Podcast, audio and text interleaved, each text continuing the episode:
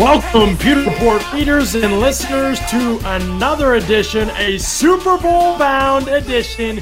You heard that right, a Super Bowl bound edition of the Pewter Report podcast, energized by Celsius. I am John Ledyard, along with Scott Reynolds, and your Tampa Bay Buccaneers are going to the Super Bowl after a 31 26 victory over the Green Bay Packers. Boy, does that feel good to say, Scott Reynolds. Yeah, it really does. It's been a long time coming. Um, listen, we're not supposed to, um, you know, to root for for the team, right? We're supposed to be objective. If you heard my my voice, I'm a little hoarse. I gotta admit. were you run, Were you yelling a little bit?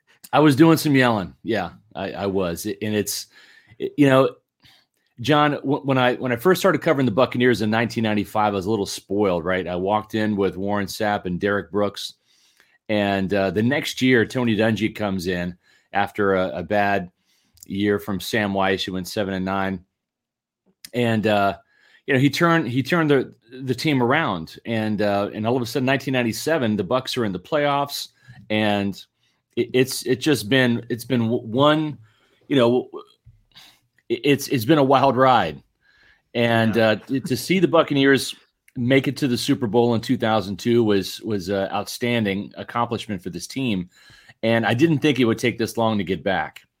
And so you have to excuse my my hoarseness tonight. It was pretty exciting seeing this team, and and not just not just for for the team and the coaches that have had the, the blood, sweat, and tears into this COVID riddled season, going 11 and 5 during the regular season, but yeah. also for the fans, the long suffering fans the fans that we cater to, you guys out there in Pewter Nation that, uh, that, that listen to us here on the Pewter Report podcast.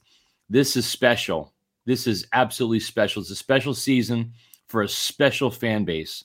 And uh, we absolutely um, love the interaction with you guys here on the, the podcast, on our message boards, on our article comments. And um, this is certainly a night to celebrate. The Buccaneers make history, not just because of Tom Brady and not just because of their second Super Bowl appearance, but the Buccaneers become the first team to host the Super Bowl. So a truly special night, John. Buccaneers beat the Packers up in Green Bay 31 26. And uh, as you know, this Pewter Report podcast is presented by our great friends at Celsius. So, uh, John, let's let's go.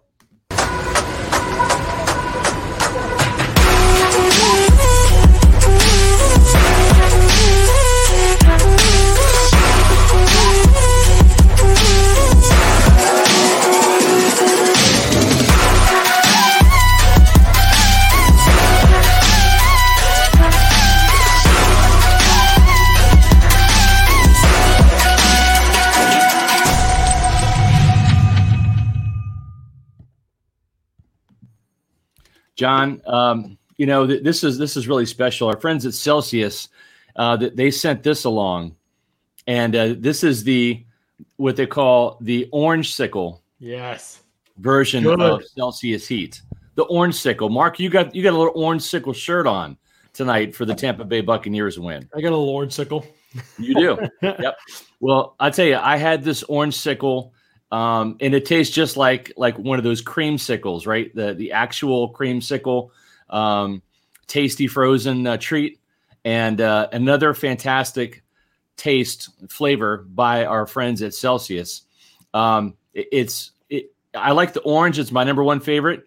This has got that special kind of flavor to it mm. that, that tastes just like a like a creamsicle, like a dreamsicle, if you will. They call it orange sickle. So make sure that you check this out uh, our friends at Celsius, they're going to have some specials for Pewter Report readers later this week. So stay tuned for that. In the meantime, you can go to, to Celsius.com and uh, it, you, you may have watched the fight last night. Dustin Poirier uh, knocked out uh, Conor McGregor in the second round of the MMA uh, UFC fight. And he is. Because he drank his Celsius, Scott. That's yes, why. He's a Celsius athlete. That's why. So, so it was tremendous. But this Celsius heat, it, it's uh, it's got uh, the ingredients uh, key vitamins, 2,000 milligrams of L-citrulline, 300 milligrams of caffeine. It's a performance energy drink designed to increase thermogenesis and give you that boost of energy. You can find out more at, at Celsius.com or click on those banners at PewterReport.com and order Celsius when you go to Amazon. Yeah. This is pretty funny. I didn't know this. Alex Abbott says, Y'all joke about players uh, here it is. Y'all joke about players being juiced up on Celsius. I seen Scotty Miller post like three cases delivered to his house the other day. That's awesome. Maybe you heard about it on the podcast. Who knows? Some of the players definitely listen. So yes, they do. That's that'd be awesome. pretty funny if he did. But all right, so we got to we got to jump into this thing, and we got to address the fact that I took the L this week, dropped to 17 and two. Couldn't be happier about it. Literally, humanly, could not be happier about being wrong. I see a bunch of Bucks fans commenting on it. I appreciate y'all. I had to keep it under. I really didn't think it was going to happen. Really thought Green Bay was going to win. It was a better team. They proved me wrong, made me eat it. I could not be happier about it. Especially pumped for all of you because I know there are many long suffering Bucks fans in this chat. And what a way to do it, man. I mean, it was a another weird game, which you know we kind of expected in some ways. You know, it was if, if the Bucks were going to win at least. But in the first half, it looked like man, Brady's going to just light it up all game long. You know, yep. but then that offense, that Bucks offense, man, they just can't. Four quarters, they just never look the same. It is just all over the place for four quarters. But the Bucks defense, I mean, I can't say enough about it. It's one thing against the Saints with Drew Brees in his current state, but against the Packers to rise up the way that they did in this game. I mean, 26 points, but could have been so much worse and so many other opportunities for the Packers down in the red zone.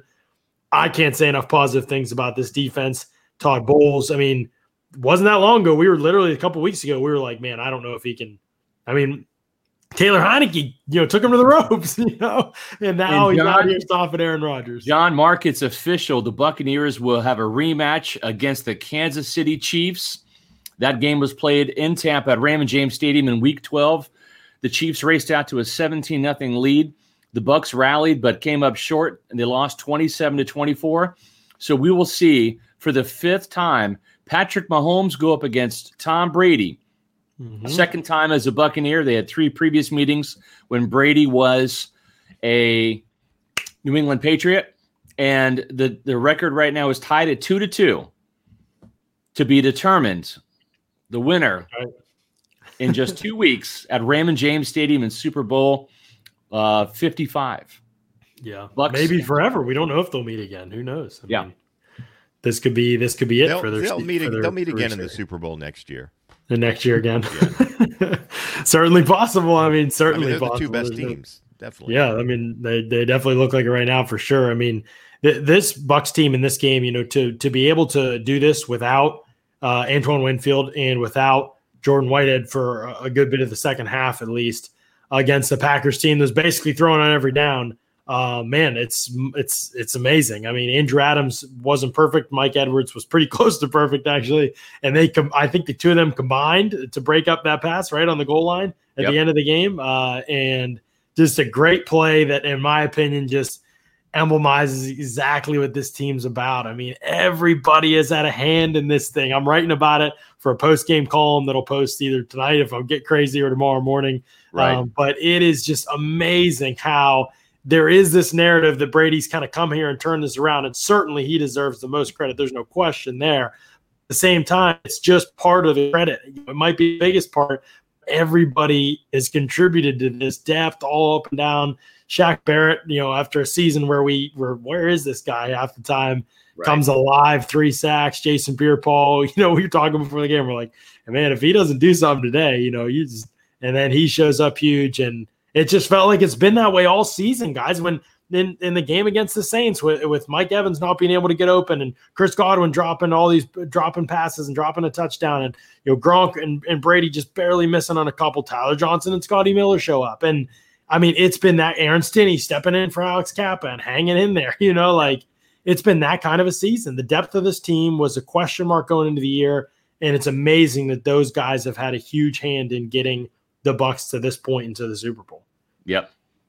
Every, yeah, no every doubt week, about it. Every week in the playoffs, somebody else is stepping up, you know, a, a different unit. And uh, today it was, as John V is saying here now on the on the on the chat, um, the pass rush. I mean, where has Shaquil Barrett and JPP been the last four weeks, the last month? They've been literally MIA, and both of them came out and and had their best games of the year. I mean, that was Shaq Barrett circa 2019 today with three sacks. He had two games last year where he had three sacks in the game. Mm-hmm. So him him coming up big like that in JPP and, and at times it was both of them. Somebody in the chat earlier also said Vita Vea, that pass rush up the middle. Um, you know, the pressure that he was getting up the middle kind of flushed Aaron Rodgers out to the edges a little bit, where Shaq Barrett was able to collect at least one of those sacks was directly because of the pressure that Vita Vea brought up the middle. So, um, you know, and Sean Murphy Bunting coming through again with another, you know, after I was, I already had him on the most disappointing list after that third and 15 conversion he allowed. I mean, that was just that was high school bad. I mean, there was just there was they, no. he, he, you could not have played it any worse. I mean, a high school kid could not have played it any worse. And uh but then he comes up with the huge interception and another pass breakup later in the game. Um, you know, ended up with five tackles in the game, I believe, maybe six. He was just really clutch in this game as well, too. So, um, you know, every week somebody else is coming up, and it wasn't Tom Brady today, as well as Tom Brady's done this season. Those three interceptions could have really, really hurt this football team, but the defense was able to answer. There were two drives in the fourth quarter after picks that the Buccaneers defense shut the offense down for the Packers, and to me, that was really the turning point in the game. Them being able to, you know, stem the momentum to stop the momentum from those turnovers. Yep. Mm-hmm. Yeah, I mean that that was to me that was where I felt like uh, this game's going to completely turn, and then the defense rose up, and all of a sudden it was you know those the Shaq sacks and SMB breaking up a pass on third down, and um, that to me was was. I mean, that could be this moment of the season, you know, especially if they go on to win the Super Bowl. I mean, those those moments after those interceptions with a team that has not turned the ball over very much this season, has not really struggled to overcome turnover. You know, a defense that hasn't been put in those situations very often against the MVP after just giving up a touchdown off a turnover to be able to rise up twice like that. Um, really, really impressive stuff by that group. They have played yep. through a lot this season. Uh, some good points and some good super chats here. Robert Farmer says Vita Vea penetration and pressure up yep. the middle really helped JPP and Shaq get clear paths to Rodgers.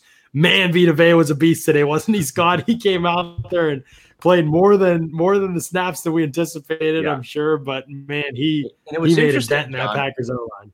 It was interesting because they they used Vita Vea on pass rush downs more so than in obvious run stuffing situations, Very and I thought it really paid dividends because he got that initial push up the middle that didn't allow Aaron Rodgers to step up in the pocket that kept him back um, in, in a in a depth where Jason Pierre-Paul from one side and Shaq Barrett from the other could could really wreck some havoc. And and I thought that that that was key in helping both Shaq at three sacks, JPP finished with two. They they now sacked Aaron Rodgers five times, in each of those these last two victories against the Packers. And Vita Vea's presence was big today. He didn't play obviously in that Week Six game because he got injured in Week Five. But now you're going to have Vita Vea uh, with the game under his belt, coming back from that ankle injury and in two weeks to prepare for the Chiefs. So, um, you know, they didn't have Vita Vea the first go round in Kansas City mm-hmm. or against Kansas City in week 12. So maybe Vita Vea is the difference maker. So we appreciate all these mm-hmm. super chats that are rolling in. Um, do I have to shave my beard? I mean, am I allowed to shave my beard or do I have to keep it? Is what I'm asking because I, I think you should keep been, it. It's a good look for yeah, you anyway. No, it's not. My yeah. face looks twice as wide as normal. I well, I mean, you know, uh, but listen, that's not uh, a bad thing. it is not a bad thing. No, you're 50 years old, Mark. So it's Doesn't all downhill. I jumped off anyway. the good-looking fashion train months ago. Anyway, it doesn't matter. There you go, like. Dragon Lope. Uh, appreciate the super chat. Let's go Nears. Take my money. Super Bowl is ours to win. Should be a healthy Bucks team too. Hopefully, we can plan for Kelce. Speaking of injuries, significant mm-hmm. injury tonight. Yeah.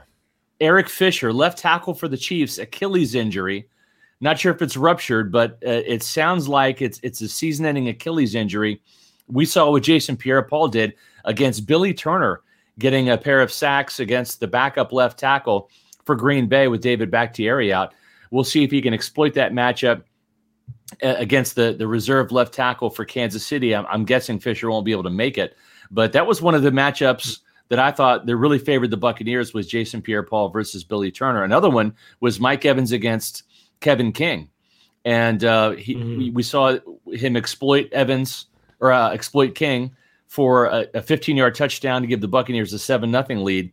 Then King got victimized by Scotty Miller, and I think w- was the play of the game right before halftime. That mm-hmm. 39 yard touchdown, very reminiscent of how the Bucks scored against the Oakland or the Oakland, the Las Vegas Raiders right before halftime. Mm-hmm. That touchdown really proved to be a pivotal uh, play for the Buccaneers because they they only you know won by what five points. So yeah, uh, you well, know, getting that touchdown was key.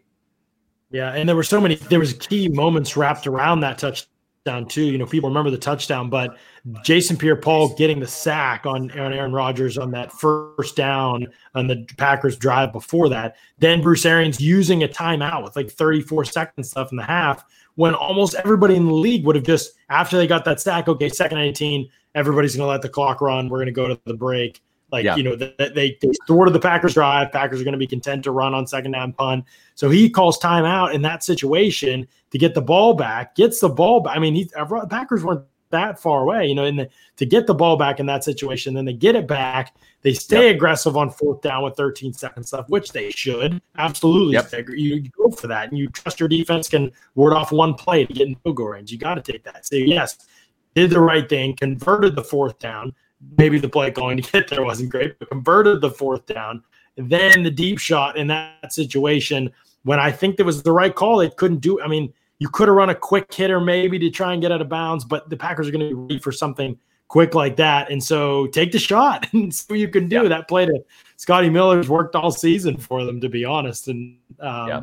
you know, I that was just it. It was it was a very very well coached. I didn't think the whole game was very well coached offensively, but it was a very well coached sequence of the game, and and I thought it was like you said, pivotal in the result. And and speaking of receivers, Chris Godwin, five catches, 110 yards, a huge 52 yard touchdown. No, I'm sorry, not a touchdown, 52 yard catch that helped put points on the board for the Buccaneers. Uh, Jonathan Stone with a $10 super chat. Thank you, Jonathan. Brady was a man of his word to Godwin.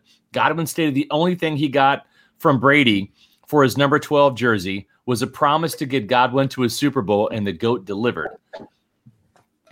Pretty awesome. yeah, we're killing it right now. Are getting Winfield and Brown back for the Super Bowl. Uh, I would suspect yes. I think Antonio Brown and Antoine Winfield Jr. with with two weeks to go for the Super Bowl. Uh, I, I, think that that is going to be enough time to get those guys back. Mark, it's a big big difference. The last time the Bucks were in the Super Bowl, 2002, there was no bye week before the game. It was right to the the Super yeah. Bowl from the NFC Championship game. I think this this extra time gives Brown and Winfield and even um, uh, Whitehead, Jordan Whitehead, who had a, a, shoulder injury, gives them time to recover, right? And and also, um, you know, get Vita Vea a little bit in better shape. He's going to be able to play more than, and I don't know how many snaps that he had today. Probably more than we probably expected, but uh, we'll we'll see the snap counts tomorrow. But yeah, getting all of those guys back healthy again is going to be huge because you're going to need everybody on that defense to be ready to go uh, to take on the Chiefs. I mean, they're just explosive. Watching right. them this evening uh, and, and, really watching them all year, the last couple years, they're just uh, they're just absolutely loaded, um, you know, with talent everywhere. So having everybody healthy in the secondary, uh, but having Winfield back will be huge. But hey, you know what? Hats off to a guy like Andrew Adams for stepping in and playing as well as he did, and, mm-hmm. and Jordan Whitehead uh, until that injury. Um, was playing great. Two forced fumbles in that game yes. as well. So just to see those guys. Mike Edwards came in. He didn't. Uh, he didn't make any major plays, but you know what? He didn't give up anything major as well. He was steady right. Back there as well. So, um, hey, speaking of steady, Devin White, 15 tackles yeah. and a fumble recovery. 15 tackles. He, was crazy. Scott, I, I, wrote that that it, it wasn't as an electric of a game as he had against New Orleans, right. meaning you know he didn't jump off the uh, the screen the way that he did against New Orleans. But that doesn't mean that he wasn't just as effective and his contributions weren't as important because uh, again, 15 tackles, he was steady, um, yeah. and, and he was where he was supposed to be for the most part. And again, they slowed down the the Packers running game for the most part, which was something that he was a big part of as well.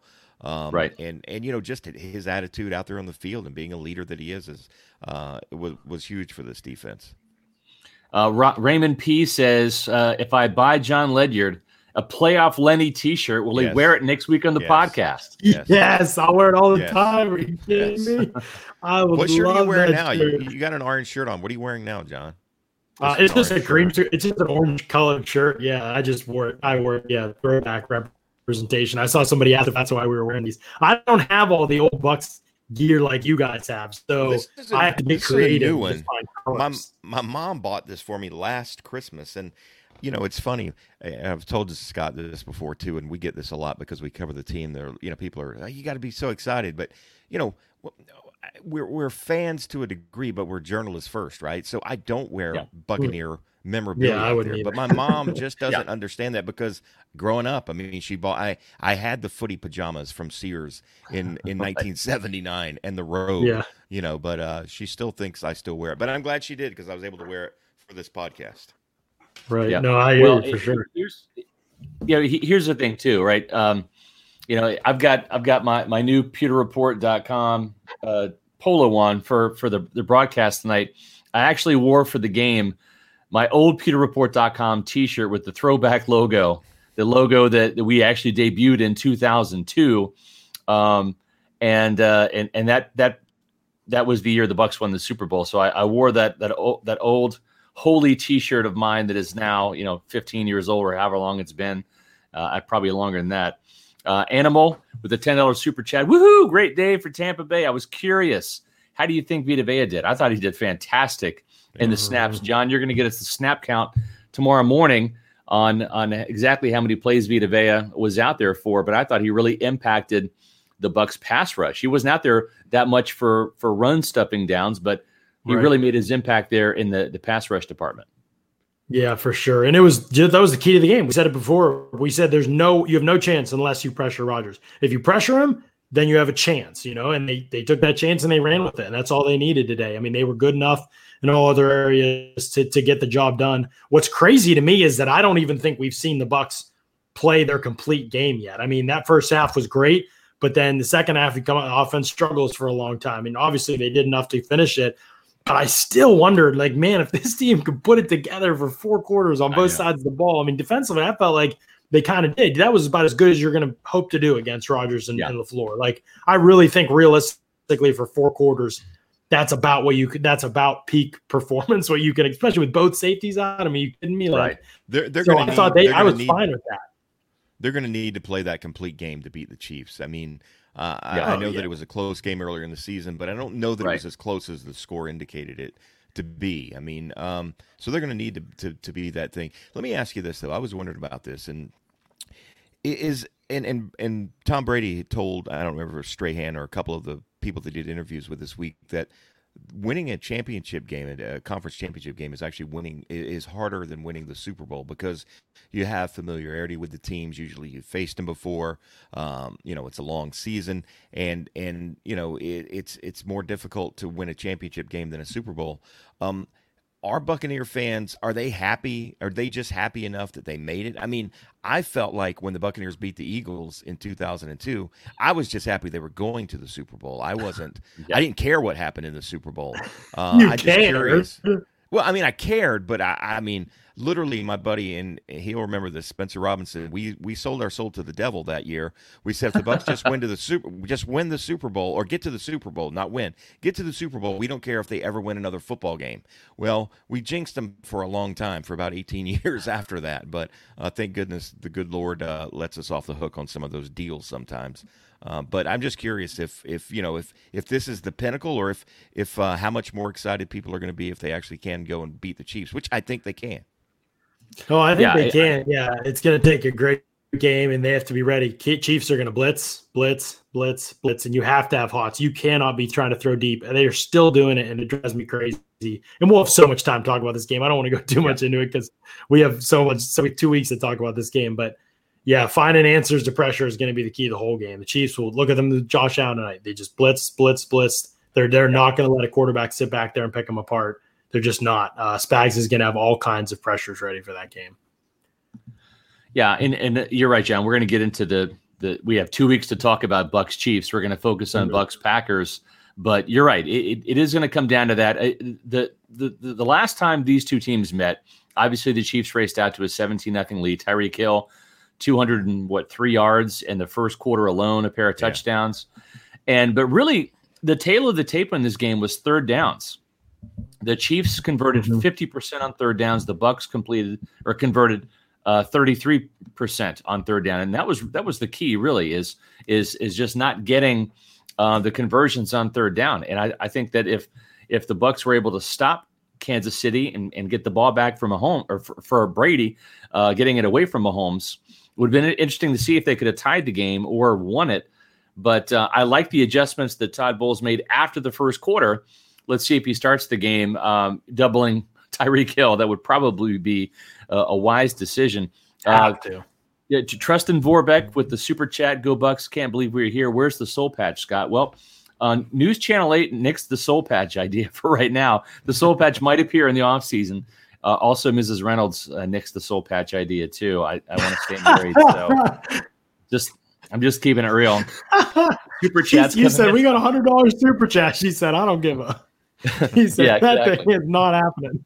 Yeah, um, John, Jonathan. Jonathan uh, says, "Mark and Scott, you you all deserve this too. Spent a lot of years uh, covering bad Bucks football. John, way to show up at the right time. R.I.P. Trevor. so thank you for the super chat. That was that was tremendous. Yes. Um, uh, th- it this, is incredible that we're at this point, right? Like, I mean, I, yeah. do you guys? I mean, after the loss of the Chiefs, Tony Romo called this. He said, you know, I think you know this could very well be the Super Bowl, Bucks Chiefs, and we could see these teams meeting again. And I remember uh, we were on this podcast, and I felt like I was the one believing more than anybody at that point in the year. I was yeah. like, man, they're they're not as far off as people think, and right. but I still thought that was crazy. I was like, they're not ready for that. They're not going to be ready yeah. for that in year one. And well, man, if they haven't found a way to do it, John and Mark, the last time the Buccaneers lost was to Kansas City. They've rattled off what seven straight wins yeah. now since the bye week. And and guess what? The magic number is 30. When the Buccaneers score 30 yeah. points or more this year, they're undefeated. They've scored 31 points. Last week they scored 30. The week before that they scored 31. So three postseason 30 plus point performances for this team. That's the magic number. Mm-hmm. You know, Kansas City's going to put 27 up on this defense, I think, right? Yeah. They did that before. But if this team can get to 30, it wins. The Bucks win the Super Bowl. That's the magic number. Get to 30 points, and I think they win this game. Scott, you might need 40 against the Chiefs. We'll see. we'll see. How do they determine who's the home team in the Super Bowl? I mean, it switches. The, the, the, it switches every year, and this is the NFC's year. So Bucks. Okay, so the Bucks will get to use their actual locker room. I was thinking, yes. how crappy would that be if they have yep. to go to that old visitor locker room, which used to be their home locker room until they built that really nice one. So, and the right. big question now is is is they going to be able to fire the cannons? I wonder about that. Probably not. That would be interesting. Yeah, and and I, you have to think that. Well, here's the thing: Do the Buccaneers do they stick with with uh, with the white and and mix it up because last time they played the Chiefs, they were in red jerseys with pewter pants. Didn't work out for them. But the last time the Bucks were in the Super Bowl, they wore red jerseys red, with pewter yeah. pants, and it worked out very well for them. So it'll be interesting yeah. to see what color combination Tampa Bay just don't comes wear the out all with. pewter. Just don't wear the all pewter. That's my least. I don't. I, I, don't think they're going to. I'm not sure if they're going to wear white or. I love red. that one, but I don't think they're going to wear it. Yeah, yeah white. And, have they worn white and pewter for every playoff game? Come out with this. What's that? So no, they they were red, uh, red and pewter against the the Washington football team. Oh, that's right. Yeah, yeah, yeah that's right. Okay. Yeah, I mean, uh, to me, this game, you know, everybody's doing like, oh, Brady, you know, is he clearly the best? I mean, he's clearly the best before. I don't know why we revisit this conversation every year. I think it's because there's no conversation to move on to. Like once you've clearly been the goat, like there's nothing else to talk about. So we have to like yeah just bring it up again every year. Like, oh, is, is, he the goat now? Like he's been the goat. Like it's just it's the way that it is. And so, um, but this game, yeah, I mean, definitely there's something to be said for what this happened this season and Brady's legacy. You know, it's just adding to it. I thought it was already clearly the best. Uh, of, of any quarterback that we've seen, of any football player, that we NFL player that we've ever seen. Um, now it's just about adding to it, and this is an, another huge addition to that, right? To be able to come in in this year, I mean, with the way that the season has been and not have an, in a new system that is, yeah, I mean, everywhere Arians has been hard on quarterbacks. Quarterbacks throw lots of picks, lots of hard on receivers, hard on communication. There's lots of option routes, being on the same page, reading things, tons of high degree of difficulty throws, downfield throws. Brady leads the league in 20 plus yard air throws, completions, tight window throws. Like this offense just asks so much physically of a quarterback, yeah. not to even mention mentally with what right. you have to process and decipher against pressure. Look at the third interception for an example of this. Yeah. They've got a blitz coming, they've got a seven man protection in. Right. Fournette doesn't get over. He's got to get over immediately and pick that up. He doesn't get over and protect that. There's no hot in the offense. It is right. literally just those guys are all running verticals. You got to throw one up. I mean, that's that is right. Arians' offense. Like it's just yep. not. That's why we get super you know frustrated with these lulls. And, and that interception, that second interception by Alexander, where he he picked off uh, the pass intended for Mike Evans on that play, reminded me a lot of the interception that Brady threw against Kansas City uh, when he was going to Scotty Miller. So that, that that's something yep. that they they they gotta they gotta rearrange that that um uh and, and get a hot in there for Brady and that that type of situation. You can't have the hot read be checking the ball 25 yards down the field. Yeah. Uh, Trustin with another super chat. Boy, you've been coming through tonight, uh, big time. Appreciate it, man. I've been Arrowhead. It's loud. I've been Arrowhead too. I grew up in Kansas City. My first NFL game was at Arrowhead. I used to watch the Chiefs, Derrick Thomas, Neil Smith, Deron Cherry, all those guys. Um, you know, back in the day, I don't have any allegiances to the Chiefs Hank now. Stram. Hank Stram. No, not no, not not Len that Dawson. Old. No, no, not that old. But I, I did see Steve DeBerg the ball down the field when he was the the quarterback for for the uh, for the Chiefs back then. So Steve DeBerg, I remember seeing the former Buccaneer when he was there. Uh, he says now they now they have to come here, and I'm so pumped for them to to be here in Tampa. Hope we have the color rush. Probably not going to have the color rush, uh, but what I think they're going to go red and pewter, just like tw- 2002, says Bob Stanley. Mm-hmm. I agree. Guys, I just want to like mm-hmm. chime in real quick. My mom has got to be so ecstatic tonight being a Bucks fan. I was thinking of that. Yeah. Watching yeah. this. And the funniest thing is, is she was born in Washington, D.C. Her first team was the Washington Redskins, right? Mm-hmm. And the Bucks vanquished the Redskins in the first round of the playoffs. My mom, though, is one of these fans just like the, the, the late great Steve Duemig said, when you move to Tampa, you got to cut your allegiances and you got to become a, a, Buccaneer fan or a yeah, Lightning John. fan or a Rays yeah, fan, right? Yeah, John. Yeah, and John. So my mom, like it's happening. my mom, when she when she uh, moved to Kansas City with my stepfather and myself, she became a Chiefs fan. And then in 1996, the year after I moved down to, to Tampa to cover the Buccaneers, uh, mom and my stepdad Jim moved to Lakeland and became Buccaneer fans. So, um, uh, boy, what a treat for her to see the Bucks go against the Chiefs yeah. in in this uh, this rematch from Week 12. So very special. Very I, I excited. Was, I was definitely thinking about your mom today. I was yeah. also thinking about mm-hmm. the longtime Buccaneer employee Jill Hobbs, the longest tenured yes. Buccaneer employee who passed 43 away. 43 years working for the Buccaneer there. organization. Yeah. And, uh, right. and and just a beloved member of that organization for her to pass away Friday. I don't still really know what happened if it was sudden or or what, but uh, certainly caught everybody off guard as far as we we, we in the media knew. So um, yeah. rest in peace and prayers out to her family, of course. But um, definitely, she, your mom, and Jason Licht's dad. Uh, they Ron Licht, yeah, best, best seats in the house tonight. That's for sure. Yeah, that's right. No yeah, doubt about absolutely. It.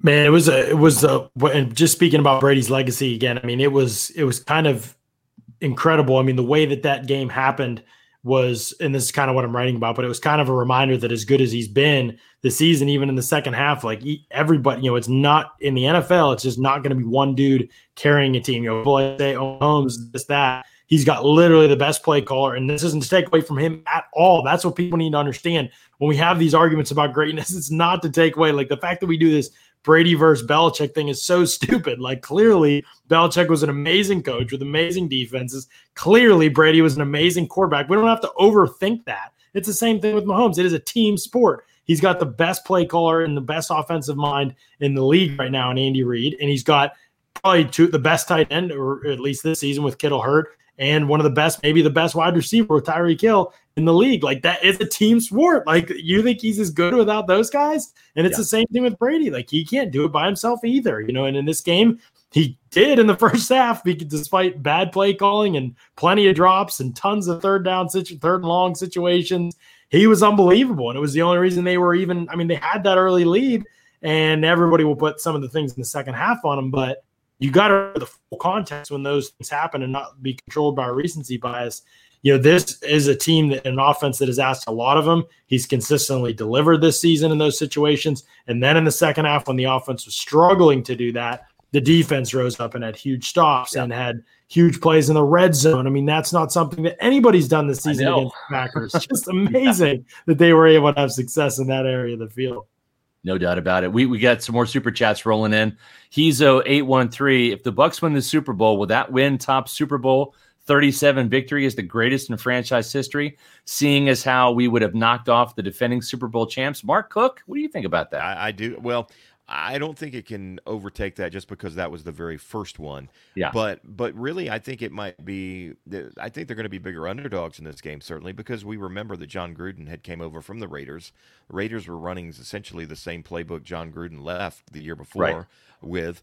Uh, I think most people kind of, ex- I don't know most people, but a lot of people expected the Buccaneers to be able to beat the Raiders. This isn't like uh, Bruce Arians was coaching Kansas City last year. You know what I mean? That would yeah. be a similar situation. So, yeah, I think this would be, um, as far as the magnitude of the game goes and the magnitude of the victory, if they were able to beat the, the Chiefs with a brand new quarterback, with all the things that went on this season, uh, yeah, I think it would uh, overtake that 37, uh, Super Bowl 37. Zydrate813, thanks for that super chat. I think it's a. I think it would be a more impressive. I mean, yeah, I think it would be more impressive. Um, I don't know whether it's as meaningful to the franchise. I can't speak to that. You know, I think there's probably always something to be said for the for the first one, but I just think the Chiefs are just such a. I mean, they're just incredible. Like they're they yeah. literally just sleepwalk through the season, and they. I mean, it's we. I just don't know. Team than the Raiders like. were. Yeah, yeah, yeah, yeah. That's a good. That's the simplest way to put it. Yeah, it would be yeah. more impressive. Plus, their quarterback's forty three years old. yeah, the interesting thing is, is you, you got to remember, it's like Charlie Garner had a great season in two thousand two for the Raiders. Rich mm-hmm. Gannon was the the league's MVP, MVP that year. Yeah, it, but but the magical thing for the Buccaneers in two thousand two, aside from from uh, Jon Gruden challenging the defense to score nine defensive touchdowns, which they did with three yeah. Super Bowl touchdowns uh, an amazing accomplishment. But in 2002, the Blazers didn't trade for Jon Gruden until February, not January, February. And and so he had to, to bring in all these offensive coaches. He wasn't able to take his staff with him from Oakland, if you remember. So he had to assemble this offensive staff, the defensive staff. Monte Kiffin and those coaches were were intact, but he had to get this offensive staff together. And then, as fate would have it, Jon Gruden goes up against three teams that ran West Coast offenses that he had coached for San Francisco with Steve Mariucci, Andy Reid with Philadelphia, and then, of course, the Raiders, his former team, in, in a storybook type season. And guys, were seeing as kind of the same storybook type season here with Tom Brady in his first year in Tampa Bay, leading the Buccaneers back home to a homecoming game against the Kansas City Chiefs in a rematch yeah. of that Week 12 game. It's going to be crazy Man, just, when when the Buccaneers beat the Chiefs and uh, Bruce Arians and Tom Brady retire. That's going to be crazy. I don't I really know. That's a funny thing. You couldn't have a but great, in, greater story. In all seriousness, I, I was on happen. CBS Sports Radio right after the game, and and and the host asked me that, and I started thinking about it. I mean, you, if you took this script, right, that Tom Brady comes after 20 years, comes in during a COVID year, doesn't have a chance to do anything. Buccaneers win a Super Bowl in their home stadium. Hollywood scriptwriters would say that's not believable. We're not making that movie. And right. yet here's the possibility of it. There's not going to be if they beat the Chiefs, there's not going to be a better storybook ending that Tom Brady or Bruce Arians could have for that matter. But I also told the host I think both of them are back next year. But I did say if one of the two were not to be back, I would almost hedge my bet that it would be Bruce Arians. Again, I think he's back.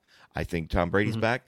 But but Bruce Arians might be the guy that, uh, if you had to pick one of the two um, to bet on that might not be back, it, I would say Bruce a little bit over Tom. But I think they're both back. Even if they win this year, I think they'd love to do it uh, back to back. And why yeah, wouldn't they right. be favorites yeah, again next year? Yeah, right. Well, that's the, yeah, that, that's the thing. You know, I mean, it, it's like when you look at at uh, you know, at, at, the Super Bowl, if you have this team, if the bucks win or lose, I would like to think you want to come back. You know, I mean, why not try yeah. to go for it again? I mean, this, you know, Super Bowl teams only come around so so often, unless yeah. you're the New England Patriots. Then you got Tom Brady. So why would you not want to play another year with Tom Brady? Right. Yeah, yeah. yeah. I mean, I think there's no question. Yeah, I, I agree with you though, Mark, that if somebody were if one of the two of them were not to come back, it's more likely to be Arians and Brady. I think Arian, Brady's definitely. I think that's because I think that's because Tom Brady just loves to play football. Right?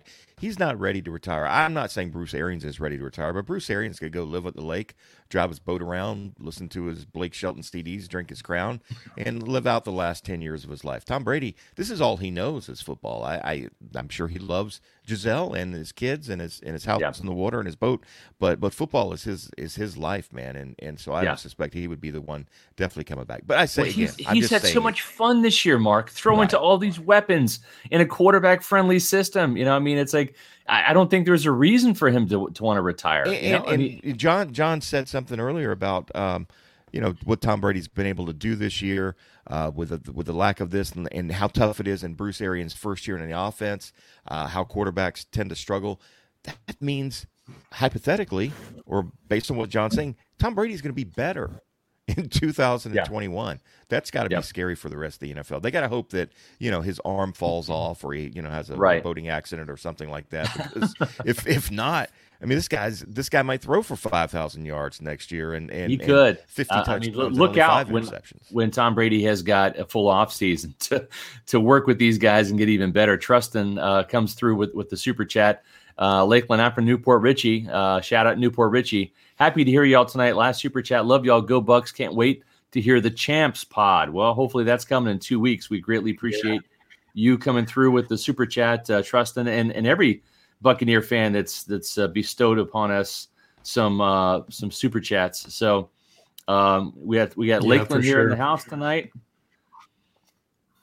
Cream it was kind of a curious approach for for this game, though, Scott. I mean, you know, the Bucks came out and we thought, okay, they they did that whole run the ball on every first down thing against the Saints, but there's no way it's going to be that run heavy again. And it was it was that yes, run heavy again, and it was even more unsuccessful more than so. it was against the yeah. Saints. Yeah. I mean, almost laughably, it was literally I was laughing at the end of the game that they were still doing the same thing on first down, clearly having no success, getting no push. I mean, the O line deserves plenty of blame too. They did not, they were not getting stuff done. Period. Uh, in the run game, they weren't moving people. Uh, they weren't creating a push at all, and yeah, it just really into the into the Packers' hands. And sure enough, like it, it didn't end up costing them. They made enough plays in the game, obviously, to, to figure things out. But um, yeah, largely unsuccessful approach to the run game again. You know, between Fournette and Jones, I think it was 22 carries right. 71 yards, and that counts the 20 yard touchdown run that Leonard Fournette had, which he basically created on his own. And so, despite all that, you know, they obviously get the, the victory. They get the 31 points. Running the football has been an adventure for this right now. Yeah, and, and I, I think know, too, John. You know, in terms of this, obviously got done. You know, in terms of Saints game, it, John, you're breaking up there a little bit, yeah. but uh, yeah, uh, listen, Leonard Fournette had had a tremendous run. I mean, it, it, was a tough sledding for the Buccaneers running the ball. He finished with 55 yards and 12 carries, but 20 of those came on a on a big time touchdown run, Mark, where he was hell of a run. Yeah, he he was kind of playing PlayStation there, right? He hit the yeah. triangle button to jump up and and hurdle a defender, and then hit the spin button, the circle button. It looked uh, like it was going to be the worst run of his career because he ran into I don't know if it was Jensen somebody, and he kind of shoved and bounced off him, and I thought this is a two yard loss for sure. But he bounced it outside, like you said. He hit the uh, hit the uh, triangle button. I think I don't remember which one does the spin. Um, yeah. But anyway, and uh, and got into the end zone. That was huge. Tristan Wirfs down the field pushing piles. Man, it was uh, it was yes. good to see. And uh, but I, I, would have liked to have seen Ronald Jones run the ball a little bit better. I don't know why the Buccaneers weren't able to run the ball better because the uh, the, the the Packers you know weren't great against the run, but. Um, whatever, man, it worked. They ended up winning the football game. How crazy is this? I was thinking the Rams. Did the Rams not get a sack against Aaron Rodgers last week, and the Buccaneers end up with five? I, I mean, I can't just, remember. That's just mind-boggling to me that that defensive yeah. front uh, for for um, for the Rams um, mm-hmm. They definitely didn't get home the way the Buccaneers did, even if they did get a couple sacks last week. But I don't exactly. think they did. So Buccaneer Bruce um, representing Overland Park, my old hometown back in in a suburb of Kansas City, says uh, the Super Bowl is on my 49th birthday. It's going to be a long two weeks here in Overland Park. Overland Park is is in it's in the heart of of Chiefs Kingdom, uh, Chiefs territory. So stay stay true, stay proud, uh, Buccaneer Bruce. Hang in there.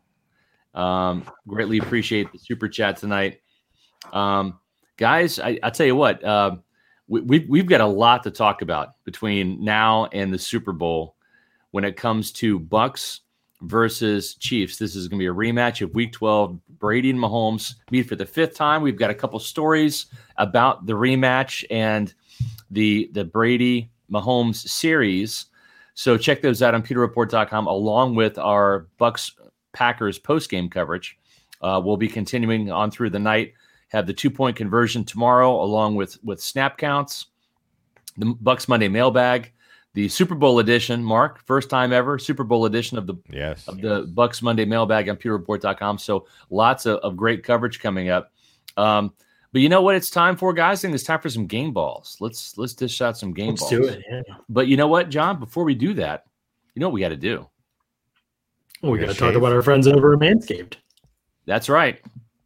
All right. So, are you ready for some football? The biggest game of the year is upon us on February 7th in Tampa.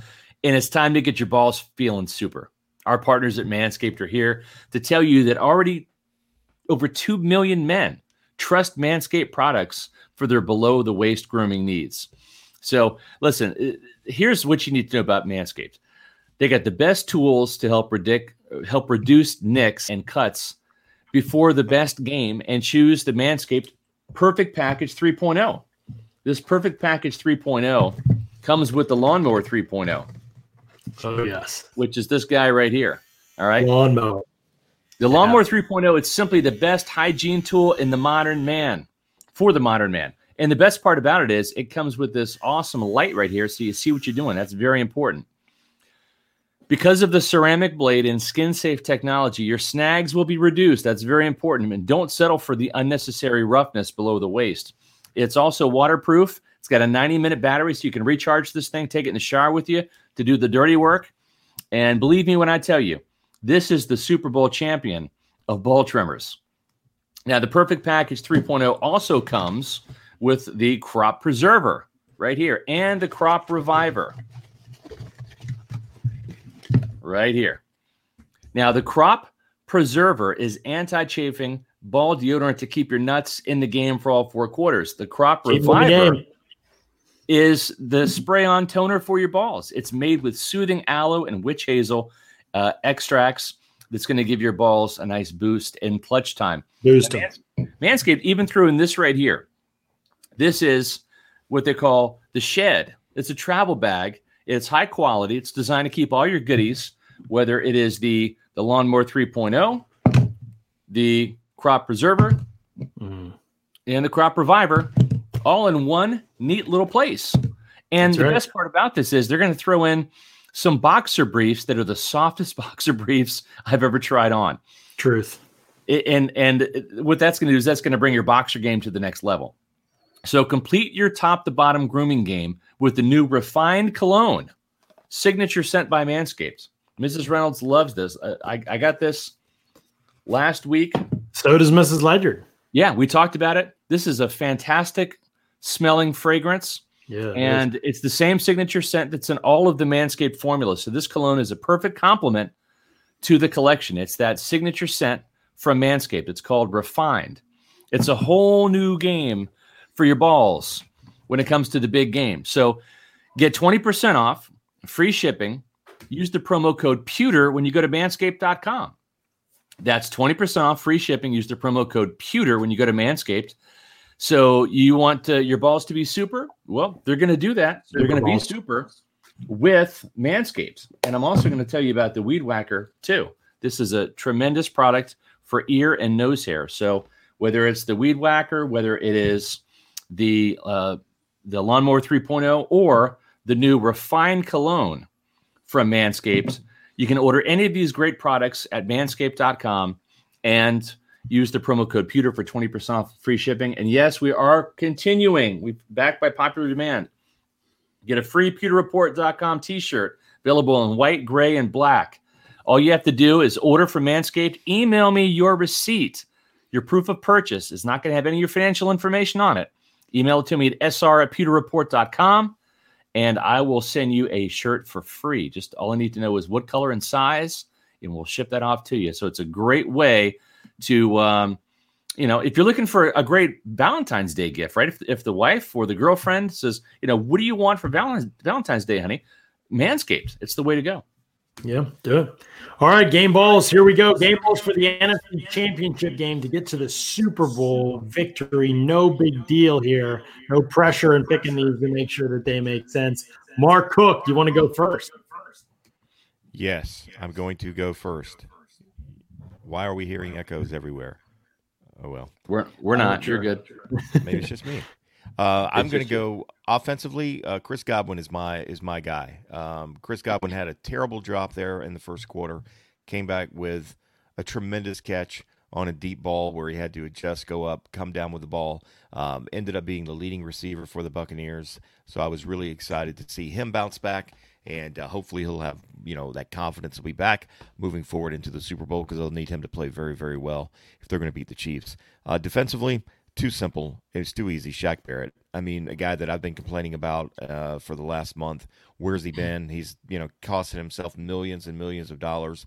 Boy, he sure showed up at the right time. The Buccaneers needed every one of those three sacks from him. Also the two by JPP, but they needed all three of those to be able to slow down Aaron Rodgers and that Packers offense. So, uh, Chris Godwin, Shaq Barrett, those are my two game balls and uh, I'm to go uh, spray some um, games, uh, some some ball spray in a little while. I forgot about that today. I need to do that. There you go.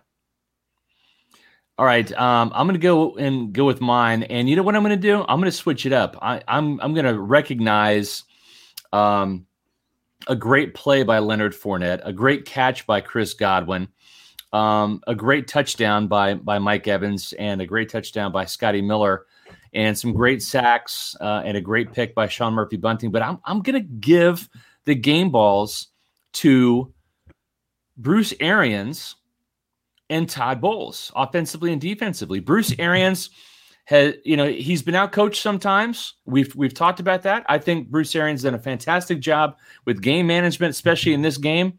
Uh, didn't look like it for a second when he called a timeout, but he he had that premonition that Sean Murphy Bunting was going to intercept the pass.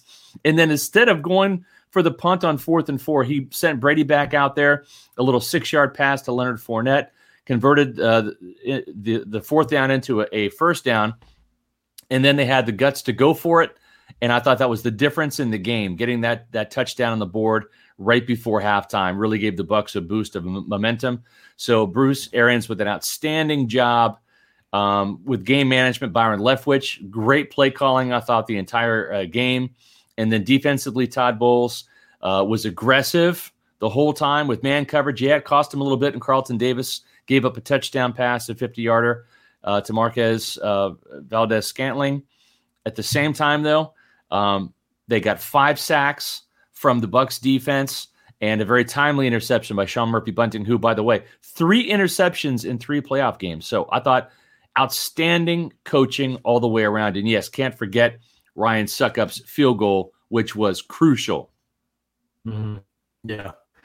Okay, you guys picked the all good ones for us. Um, this is tough if I'm trying to do something different. Um, offensively, I mean, there's not a whole lot to choose from. I, I know Mike Evans finished with 351 and a touchdown, but I don't think I can pick him with the way that he played down the stretch in game. Um, you know, but also, Brady had the turnovers, even though Brady was probably the catalyst for the victory because of his first half performance. In the second half, uh, wasn't quite as sharp in that game. I mean, I think the offensive line definitely deserves a shout out. Uh, so I'll give give them the game ball on that side of the ball because I think that I mean the protection all game was pretty good, um, but then it was really when they did get protection was usually off blitzes and confusing other members of the protection group. You know, Fournette like on the on the on the third and interception. And so I think that the offensive line played really well. Um, you know, they continue to take away other teams' best pass rush. You know, Za'Darius Smith was not highly impactful in this game. He did beat Ali Marpet once, I noticed early in the game, but overall, I felt like the offensive line took away Green Bay's what Green Bay wanted to do as a pass rush group. We knew Green Bay wasn't going to blitz a lot, so it was really going to be about winning those matchups one on one up front, and they didn't do that throughout most of the game the best two members were Tristan Wirfs and Donovan Smith. I mean, yeah. I really think Donovan Smith might be outplaying Ali Marpet in the playoffs, and that yeah. is just ridiculous. I don't know how to even. I mean, not, and I've been a biggest biggest fan, but that's crazy that that's happening, and he's putting it together the way that he has. Me and Tristan Wirfs were unbelievable in this game, and even Aaron Stinnie, and the sack that he gave up, it was really a coverage play. I mean, he got kind of run over slowly. It certainly wasn't a great rep, but that's what you, you know, for your fourth interior offensive lineman or fifth or whatever he was to begin the season, that's yeah. still a good enough rep to win. And he's given him a performance that you know, you can win with. And uh, out in space a few times, Ryan Jensen was big in this game. You know, his the the Gronk screen that was a huge play in this game. He was able to get out in space and you know not block a guy in the back, which was huge, but work his way around in front and, and get him from the side and turn him. Um, I just thought they played a great game, heads up, clean. Um, they were just they were really impressive defensively. You guys named a, a couple really good ones. Wait, Scott, who did you name again? defensively? Well, I, I just gave it to Todd Bowles. I just thought that he Bowles, did a great okay. job applying pressure. You know, obviously Shaq Barrett with with the three sacks, JPP right. with two, Sean Murphy Bunting with the clutch interception. Yeah, lots of playmakers, who, but it, right. but it, it was that aggressive play calling that I liked from Todd Bowles. It really yeah. put the pressure on the Packers the entire game. Well, I think I for me it's Sean Murphy Bunting. You're you're dead on about Bowles and you know and Mark you're dead on about Shaq Barrett and then you could pick JPP Vita. But to me, I just I love Sean Murphy bunting story, man. To me, like he's what football's all about this season. Like he clearly did not have a good year. You yep. know, I was saying like this is a guy you have to sit down if you want to have a chance in the playoffs. You have to be able to play other people at this point in the season. He just He's crappy, man. yeah, it's just not likely. I didn't think he was going to get better. And man, if he he just has kept battling and he's still technically you and knew he grabs guys and I'm, I'm not saying I'm picking him, you know, in my top 40 corners in the league or 50 corners in the league or whatever. I'm not saying that right now at all, but I'm just saying I love the story because it's what sports and football is all about. It's a guy that struggled and it really had to kept picking himself up, picking himself up, picking himself up all season. And they kept believing in him. They didn't quit on him. They didn't bench him. They didn't, you know, that could have been the wrong move. I'm not saying even that there weren't times this season where they should have done that, but they stuck with him and he responded in the playoffs with uh, an interception in three straight games. That's incredible on many levels, but largely because he wasn't even a, a big interception guy before yeah. this in his career. And so just the fact that he stuck with it in that trajectory and he makes the interception. And I know people right. like, oh, it was a hold. I mean, yeah, like technically, but that happens all the time. That was not an egregious hold or anything like that. It's just getting yeah. blown up because it was a playoff game. And then he broke up the pass on third down after the right. after the turnover. That was a huge play in that game. Again, like people like, oh, you know, but Lazard's pushing him too. I mean, that's just part yeah. of it within you know five to ten yards. And so that that's yeah, I think that he deserves a game ball still. And also too, we, we should recognize Jordan Whitehead, two forced fumbles, including a, a key fumble that was recovered by Devin White his second fumble recovery in as many weeks. White finished with 15 tackles. Uh, just a, a, fantastic job today. Um, this defense continues to play complementary football uh, as as the offense still carries this team, but the defense doing its part. So mm. that's fantastic, guys. It's been a fun night. Uh, Bucks and Chiefs. Patrick Mahomes versus Tom Brady in Tampa, Raymond James Stadium, February 7th in two weeks. We're gonna have all the the the coverage uh, from that game uh, starting now from yeah. PewterReport.com for the next two weeks. So check out PewterReport.com's coverage. Uh, you know what tomorrow is, guys? It's Victory Monday. We're gonna have another right. podcast for you. Uh, 7:30 tomorrow night, a Victory podcast, Victory Monday podcast, where we're gonna do a lot of Q and A. So bring your questions. Um, we're gonna have a lot of of uh, injury updates uh, for you uh, about Antonio Brown, about Antoine Winfield Jr., about Jordan Whitehead, uh, et cetera, et cetera, et cetera. So stay tuned to PewterReport.com. Be sure to follow us on Twitter. If you haven't subscribed to us on YouTube yet, what are you doing? Do it now. Mm-hmm. Uh, you're you're here watching us on YouTube. Just uh, go to, to Pewter Report TV. If you're not on YouTube, click the subscribe button. It's free, and then click on notifications, and you'll find out when we're live. So, um, very happy for the Buccaneers. Very happy for Jason Licht, who, who's really built this team um, not from scratch, but he, but uh, not many, not many Pretty guys from, from 2014 on, on, this Pretty roster close, right yeah. now. So, right.